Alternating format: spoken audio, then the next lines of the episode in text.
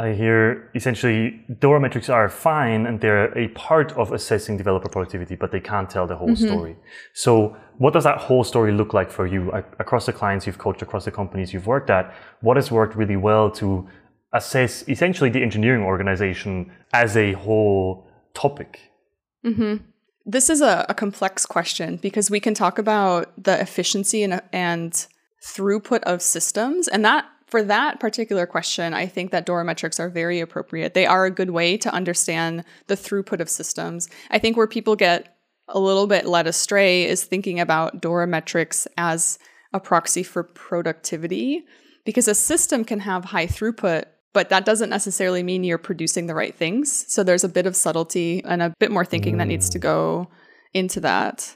I think the other interesting thing about Dora is what I mentioned before that often the team aspect, the cultural aspect is kind of left out, or it's just not the thing that's easily rememberable because the checklist is so more, much more attractive. Nicole Forsgren, who is the the lead researcher on Dora metrics, I think she's a name that a lot of people know. She went on with another research team to create the space framework of developer productivity. And the space framework is sort of like Dora evolved so, where Dora just looks really at the software delivery performance metrics, Space is all about the experience of a developer.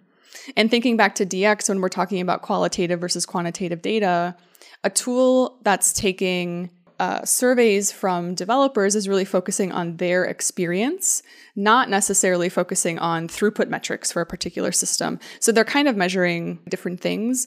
But space is very aligned to um, that measurement of productivity as a multidimensional thing, also including developer experience as part of productivity. And I think the space framework is, I think we're on the cusp of it being more widely adopted and, and more talked about. It's just not as snappy as the Dora metrics. There's no checklist.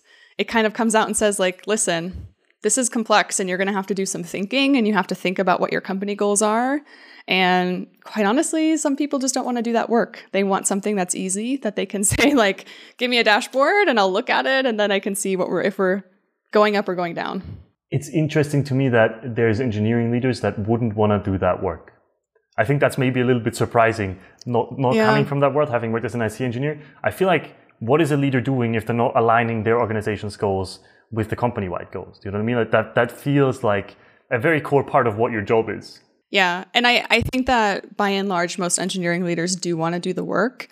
I think that one of the big reasons that leaders are pressured to measure developer productivity or produce some metric is not, it's because of pressure from their executive teams and their boards who are mm. non-technical people. So whenever I I see someone acting in a way that surprises me of like as you said aren't you supposed to be driving alignment in your organization? Isn't that your job?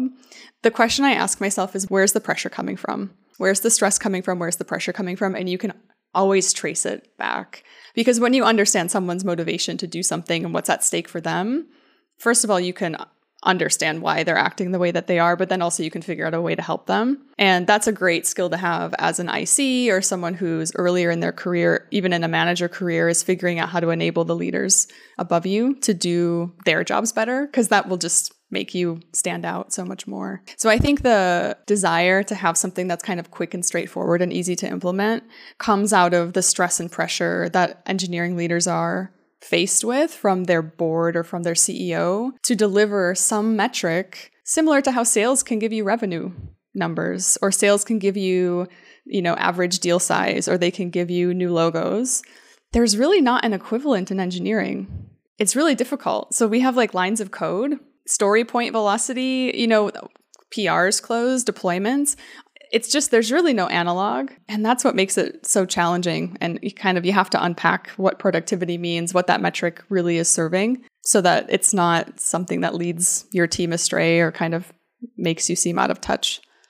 I think like you mentioned earlier to me as the ceo of a business now the whole reason for us existing is that we provide value to our customers, right? Like that's the mm-hmm. reason why we're a business. We do things for other people and we help them achieve whatever goals our product helps them achieve. And to me, it's almost like you can measure the sort of systems process efficiency of a, a thing moving through your entire development workflow. But really what matters is did the user get what they want at the end, right? Like, have Yeah. we provided more value to our customers? That to me is really the ultimate goal of why we even existed a bit as a business as a whole. And so I think what you were mentioning earlier, sort of tracking a little bit more against that rather than just the pure efficiency of the processes sounds really reasonable to me. Yeah. I think for every developer team, a uh, development team, they have a loop that they need to close.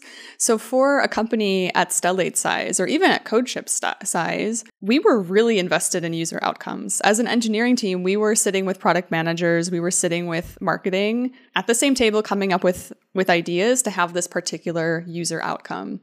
There's definitely teams on the other end of the spectrum that are very course. disconnected. So what I encourage people to do is like figure out where does your loop close? Does your loop close with a customer outcome? Does your loop close with something that another team is then enabled to do? What are you responsible for? What's that cycle? And then how do you measure success for that? Maybe that is, you know, maybe your whole job is to provide common build tooling for teams, in which case the, you know, cycle time time from commit to production is like your The that is your north star metric. That is the thing that you should be focused on. Whereas like you know for a, a team like at codeship or, or at other smaller companies startups that are growing right now and scaling it might be something with user adoption. It might be experimentation. It might be something different that your company values. The kind of the point is and, and one of the things that the space framework really hits hard is that it's imperative that leaders think about the goals of the business first before coming up with metrics. And I'll share one example of it just to illustrate this because it came up last week when I was at Lead Dev. And I just thought it was, it was such a good, perfect illustration. They are using, I can't remember which tool, whether it was Pluralsight Flow or Code Climate Velocity, it doesn't matter. Often these tools track code churn. But this person was responsible for a team who's doing a rewrite of a core service. Their entire point of existing is churn, and they're getting dinged that there's too much churn and therefore they're not productive. And that is just a perfect example of why why off the shelf metrics that aren't looked at through the right lens of a business goal or just taken out of context can actually end up doing a lot of harm rather than good because it's it just completely doesn't match up with what the team is trying to do. That's a fantastic example for where somebody really didn't take the context of the metric into account based on what the team is really working on. Yeah, exactly.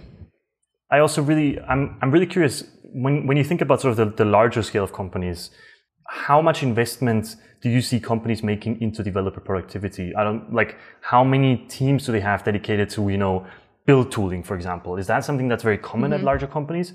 Or does that tend to be a little bit of a, of a fight? It feels to me from the outside, having not been in that position, it feels to me from the outside like even a small improvement in build times, for example, magnified to mm-hmm. the scale of thousands of engineers, probably has a large impact on the overall output of the company.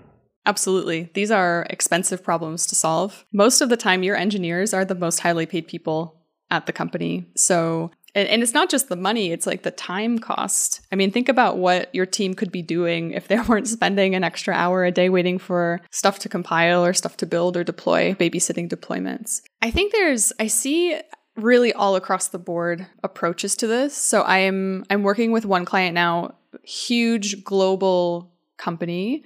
They actually have a I forget the exact title, like an engineering practice engineer who leads initiatives on like better tooling, improvements to developer experience, those kinds of things.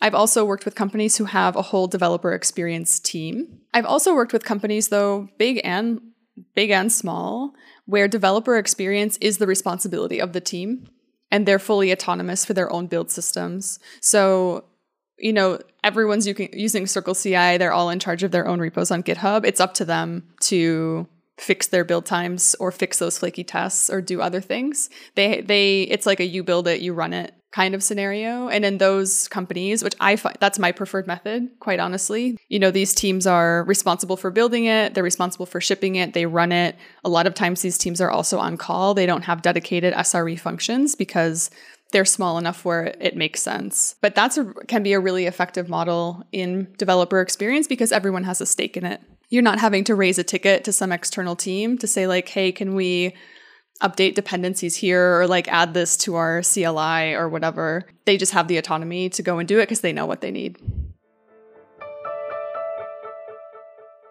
Hey folks, we are hiring across the board. If any of that sounded interesting to you, go reach out to us. Go to graphcdn.io slash careers. And even if there isn't a role on there that suits you perfectly, just let us know what you can do. Let us know why you're excited about GraphCDN. We would love to hear from you.